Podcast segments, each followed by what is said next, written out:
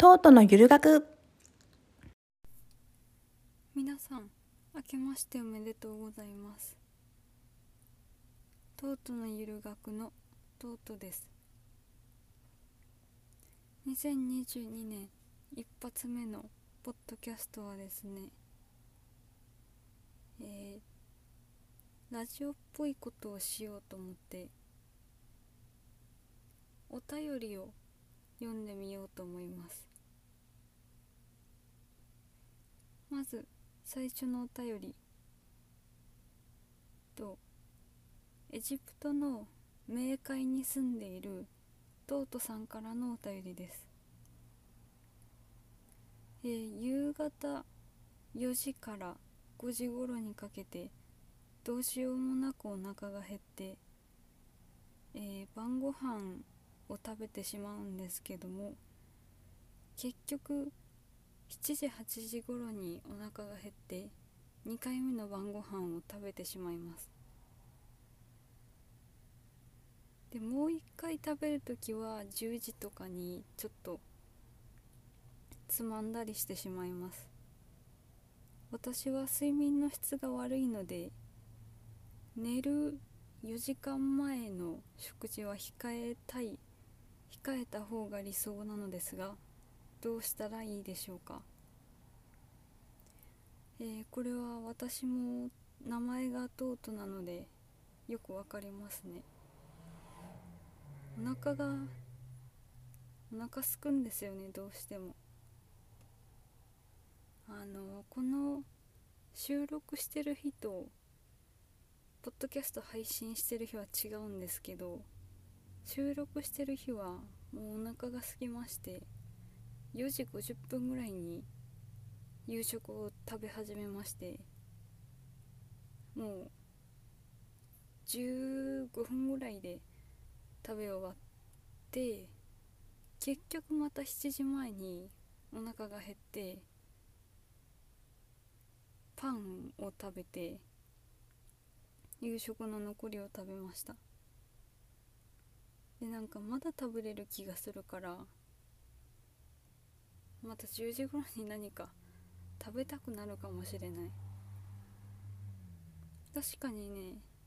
あの寝る直前にお腹に何か入ってる感じがすると気持ち悪いんですよね起きると。胃の辺りが。だからね寝る前4時間とかは食べない方がいいっていうのはよくわかるんですけどお腹減るんだよ。まあだから6時から7時とかに1食分のちゃんとした晩ご飯を食べるっていうのが理想理想だよね。うん。でまた1回の食事につきたくさん食べられないから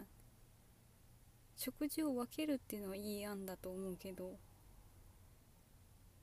でも10時とかね12時とかそれこそてっぺん回ってから食べるのはちょっと健康によろしくないのでやめといてください。えー、2通目のお便りです。日本に住むトートさんからのお便り。えー、私は好き嫌いが多く細かくて外食でえー、メニューの3分の1が食べれないことが多いです。ちょっと高めの和食屋さんに行くとメニューのほとんどが食べられず困っています。えー、これも私日本に住むトートだからめっちゃよくわかるんですけどあの好き嫌いが多いっていうか細かくてなんかスーパーで売ってるこう例えばカレーのレトルトパウチとかなんかこうスープのスープのねシリーズを よく買って食べるんですけど同じこうレトルトパウチのスープでも同じミネストローネローネでも違う会社のものになったら食べられないとか同じ会社でもコーンポタージュは飲めるのに玉ねぎスープは飲めないとかそういうなんか細かいものが多くてで私世界で一番トマトが嫌いなんですけどで魚介類も基本ダメなんでイタリアンとか行くと本当にメニューの3分の1ぐらいかそれよりもうちょっと少ないぐらいしか食べれるこう選択肢がないんですよね。パスタであろうとピザであろうと。トマトが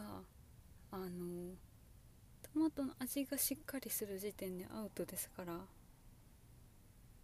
食べるものが少ないんですよね。困るよね。えー、っとねとうとうのね2022年の抱負というか目標がね好き嫌いをなくすなんで、えー、食べ物の好き嫌いを少しずつ慣らして減らしていきましょう。実際ね、えー、新年始まってその抱負を掲げまして私バナナもダメなんですけどバナナをとりあえず食べてみるかって言ってえー、っと4分の1食べられたかな？1本のうちね。人生でこんなにバナナ食べれたの初めてだし。であそうだ。まさに今日ね。バナナと蜂蜜と豆乳をミキサーでガーッと混ぜて作ったシェイク。バナナを少なめにしてバナナ味を薄くしたものを飲めたのでこれはもう大進歩ということでバナナ攻略もまあ山でいうと5合目ぐらいまで来たかな。なのでね外食でバナナあんまり出ないと思うけどあパフェとかに乗ってるか。パフェのバナナぐらいは食べれるようになる日まではかなり来ているんじゃないかと思います。なのでこの調子で無理してないんでねこの嫌いな食べ物に挑戦するっていうのは。無理しないで好奇心を持ってこう緩めのところから好き嫌いを減らしていくというのがいいんじゃないでしょうか。はい。えっとこれはですねまあ普通にあのポッドキャストって個人の個人でもできるラジオっていう感じなのでお便り紹介とか悩み相談とかやってみたいなって思ったんですけどあのポッドキャスト聞いてくれてる皆さん優しいからあのなんだっけメールフォームとか作ってるけど私送らなくて感想とか送らなくていいって言ってるし眼性疲労だからなんかこうそういう長い長文送ってこないのでなかったので虚構のねお便りを作って読んで答えてみました。でこのこれ自体もあのパクリというかねオマージュであの吸血鬼すぐ死ぬっていうねアニメがやってるんですけどもちろんアニメは見てないんですけどどうやらこうギャグ漫画でギャグ漫画がアニメ化して面白いらしいぞという話を聞いて気になっていたらですねその吸血鬼すぐ死ぬの作者さんの盆の木渡さんって名前だったかな。ボンノキイタルさんだったかな。が YouTube チャンネルでなんかイタラのラジオっていうのを始めて。でね吸血鬼すぐ死ぬが面白いっていうか気になっていたので聞いてみたらねやっぱり面白くてねこの作家さんにしてあのギャグ漫画ありみたいなのがよく分かってそう面白くてでその中でですね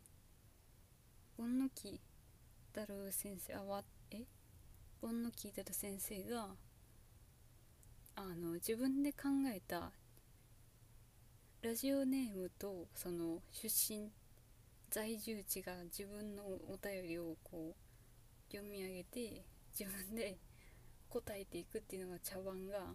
面白かったんでこれやりたいなと思ってやってみました。で2022年の抱負も言えたので大満足です。え本当に好き嫌いが多いと本当に生きづらいんでなんとかねもうちょっとぐらいこう食べれるものを増やしていきたいと思っています、えー、今年もよろしくお願いします。あ今年は前も言いましたがガンガンゲストを呼ぼうと思っているので楽しみにしていてください。えっと児童文学のことについて話しているポッドキャストの「トートとノリダーの一緒に読もうよ」も順調にこう収録と配信が進んでおりますのでそっちも聞いていただけたら嬉しいです。今のところこうノリダーさんと会議しながら誰にどの朗読をやってもらおうかと2人で北総へ見ながら相談して決めております。今年もよろしくお願いします。じゃあね